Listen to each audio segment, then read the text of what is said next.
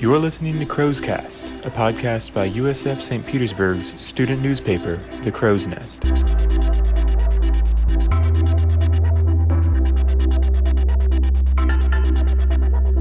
This week, we'll be discussing university life.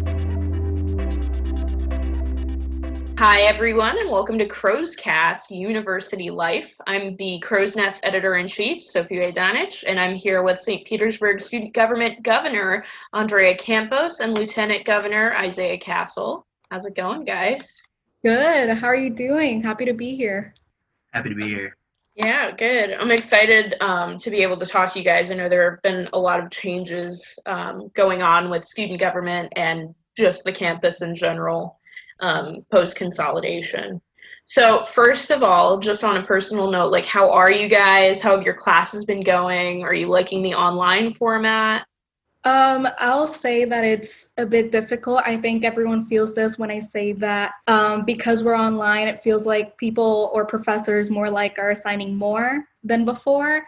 And some of our duties and our job and um, extracurriculars feel like a lot more because we're um, joining in a meeting at 1 p.m. and then at 2 on the dot, you're in another meeting, and it feels like the whole day goes on in front of your computer. So that's what I'm feeling a little bit of fatigue. But besides that, I'm happy to be working, happy to be engaged with student government, and happy to serve the student body.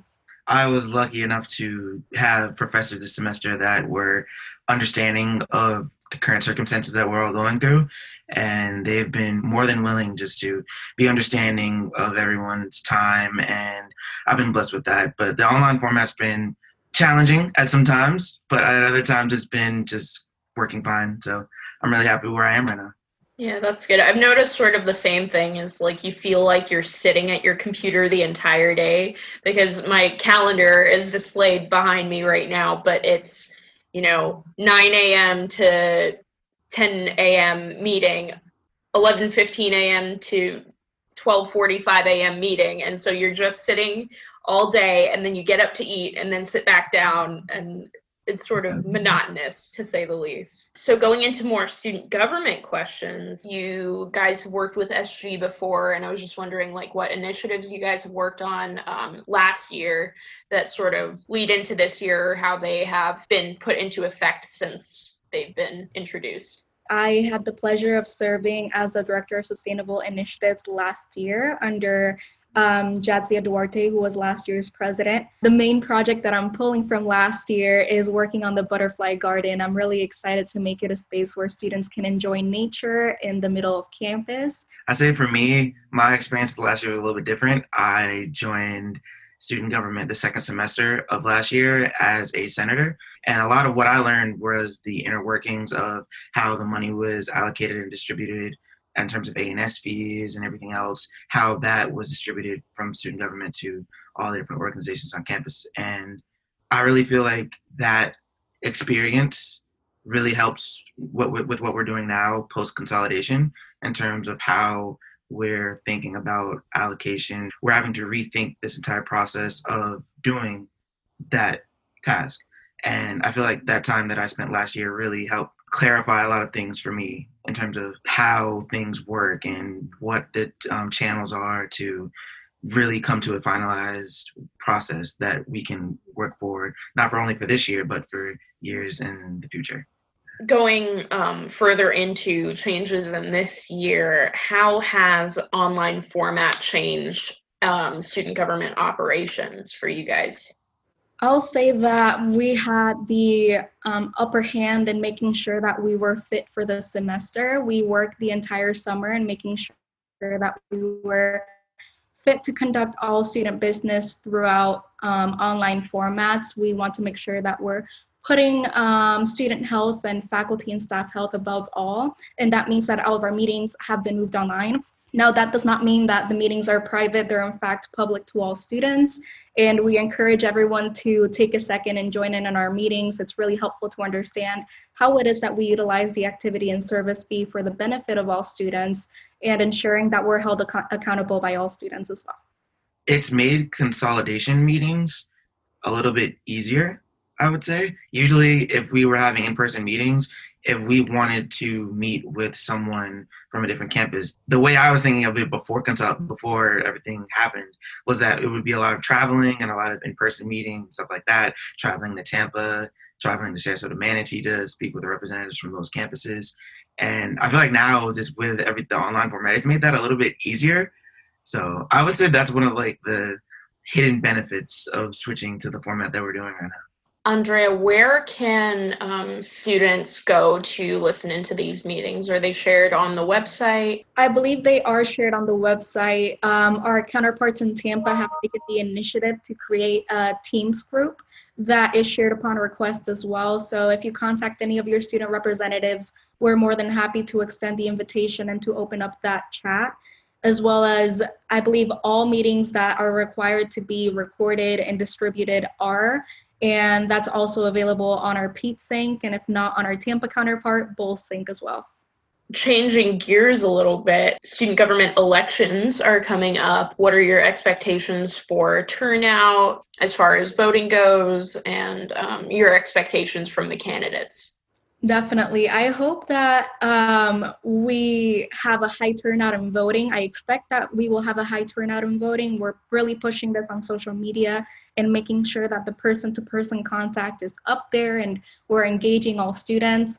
I think it's so important now more than ever. A lot of students have concerns about how their fees are being util- utilized across the university. That means that either they ask their student representatives or they stand up and become a student representative to speak out about our fees.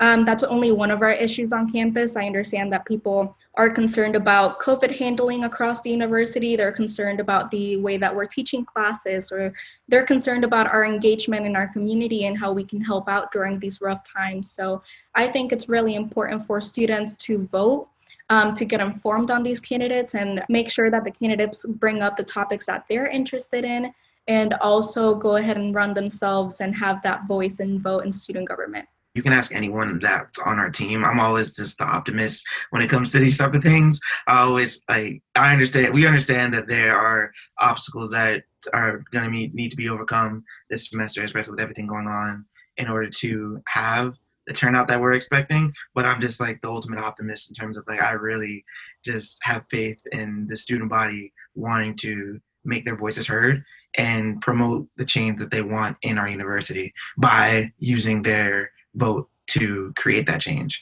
So I'm always hopeful for um, a high turnout every time we have an, any elections. Um, yeah. Yeah, that sort of ties directly into my next question, which was do you guys anticipate more or less involvement from students in the voting process um, in the move online? Yeah, I'll be very honest. I think that now students are facing so much screen fatigue throughout their classes being on Zoom, their extracurriculars being on either, I'm sorry, Microsoft Teams or Zoom or whatever um, platform they use to host their social engagements. I think further engagement on social media sometimes is very draining for students, and I completely understand that. I'm on that boat as well. So I perhaps not anticipate the same level of voting as previous years, but at the same time, I hope that because of the unique issues we're facing right now, that students actually stand up and vote in bigger numbers as well. So, what changes have come to student government through consolidation? As of right now, we have a federal and a local system. The federal is comprised of the student body president and the student body vice president. They also have a cabinet, and they, as part of the executive branch, are representing all three campuses and interests of students in all three campuses. The federal branch also includes a Supreme Court that includes members from all three campuses, as well as the legislative branch, which has our Senate. Then on the local area, we have three different structures. We have the one for Tampa, one for Sarasota Manatee, and of course, the one that Zay and I are a part of in St. Petersburg. Now, the titles have changed. Instead of myself having the title of student body president, now it's student body governor. And Zay's a new title is lieutenant governor. Now, how that has affected the other two branches, when we see the judicial branch, that has impacted uh, in the sense that we now have circuit courts versus Supreme Courts. And as far as the legislative branch, we have campus councils um, and not Senate. Now, that doesn't mean that our representation has gone away, not by any means. That just means that we have even more students that bring up the topics not only in St. Petersburg, but that have the opportunity to speak about St. Pete in both Sarasota and Tampa. It's basically the way the federal government in the United States functions with a state government. The states being Tampa, St. Pete, and Sarasota Manatee, they sort of function in that same way, whereas the federal government oversees the three campuses and serves to the interests of all three campuses. So each campus still has their um, level of influence and sway when it comes to decision making, and the the federal one as a whole kind of tends to the needs of all three campuses at the same time.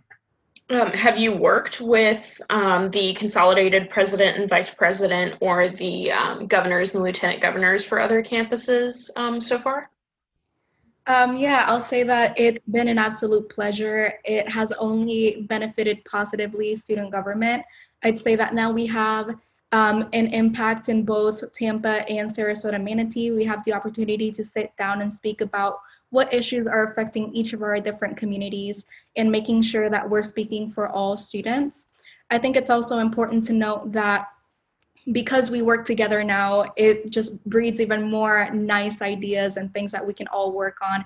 It's um, impacted the number of projects we've taken on. It's very nice to delegate amongst the other um, two different campuses, and it's also been an excellent opportunity to sit down and speak about um, our process, speak about our culture here in St. Pete, and definitely have representatives in Tampa and Sarasota. So, um, speaking in terms of the St. Petersburg campus, what um, do you guys believe is the importance of St. Petersburg student involvement um, in student government, and how can students get involved in student government without directly being a member? The importance of being of student involvement in terms of student with student government is just it's our voice. Without students in student government, there would be no student government. There would we serve at the pleasure of the student body. So if the student body, without the student body's active participation or ideas or passion about anything, student government wouldn't serve, wouldn't be able to fulfill its duty. So student involvement is the lifeblood of student student government. Um, definitely. And I want to say that student government has two very unique opportunities as far as the student body. Um, number one, we have the opportunity to allocate the activity and services fee. If there's something that you want to be seen as funded at the university, this is a great opportunity to, to be a part of the legislative branch and have a voice in that process. And the second one is the unique access that we have to high level administration on our campus as well. Um, it's amazing to be able to sit down and bring the topics and things that are of student interest up to administrative levels. Um, I usually have these meetings with a number of staff members and I always ask my team to give me any topics, any concerns, any questions that they have to um, administration, and I make sure that those get answered. I make sure that um, whatever is of student interest gets put on the agenda and is priority when dealing with administration. Um, so my last uh, two questions are, do you have anything you'd like to share about student government that we haven't covered? And do you have any general advice to students for this year? I always love to emphasize whenever I'm talking about student government, it's two things. Number one, they are paid positions. You get a job on campus. You're um, paid for your work as a student representative. And then number two, it's that it's not only professional development, but it's also social. And you have the opportunity to sit down in meetings with a lot of different students from different backgrounds and different organizations and majors. So it's always such a great opportunity to meet really good friends and also deal with some business and get down and talk about budgets and talk about um, things that are affecting our students. So there are so many opportunities to get involved. And the other thing is that I want to make sure that I'm always held accountable by the students if you see something that you want to be done or if there's something that you want done on campus make sure that you tell a student representative and make sure that you follow up with them. I think it's the same um, level of you being involved in your community and making sure that people are held accountable for their actions. Make sure that you know what we're up to what we're doing and if there's anything any suggestion question comment make sure to approach any of us and we'll ha- we'll be happy to have that conversation with you Absolutely. The amount of growth that I personally had from when I first came to USF last year to now, it's just been remarkable when it comes to my social skills that I've developed over the past year, working with everyone and having to communicate with a lot of different people from a lot of different backgrounds to get the work that we all want done done. As far as advice for this year, I'd say make sure that you're checking in with your friends and family. It's a difficult time for all of us. I just want to make sure that we're all kind of reaching out um, while socially distanced, but also make sure that we're all um, continuing that communication.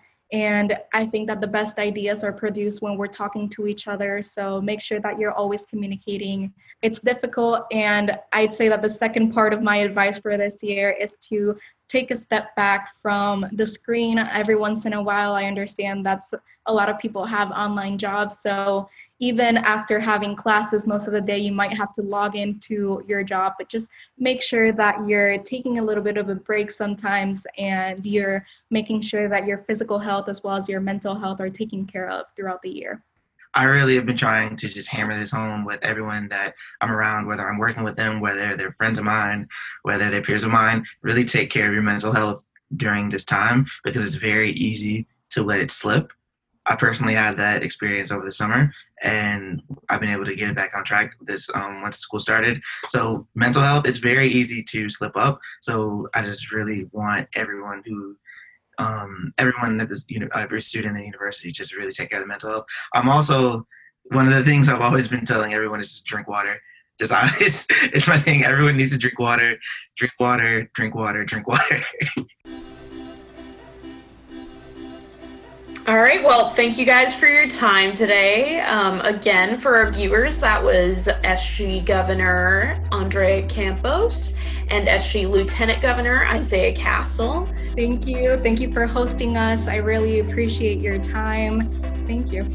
Um, so, guys, don't forget to like, subscribe, and hit that notification bell, and tune into Crow's Cast next week for another pop culture episode.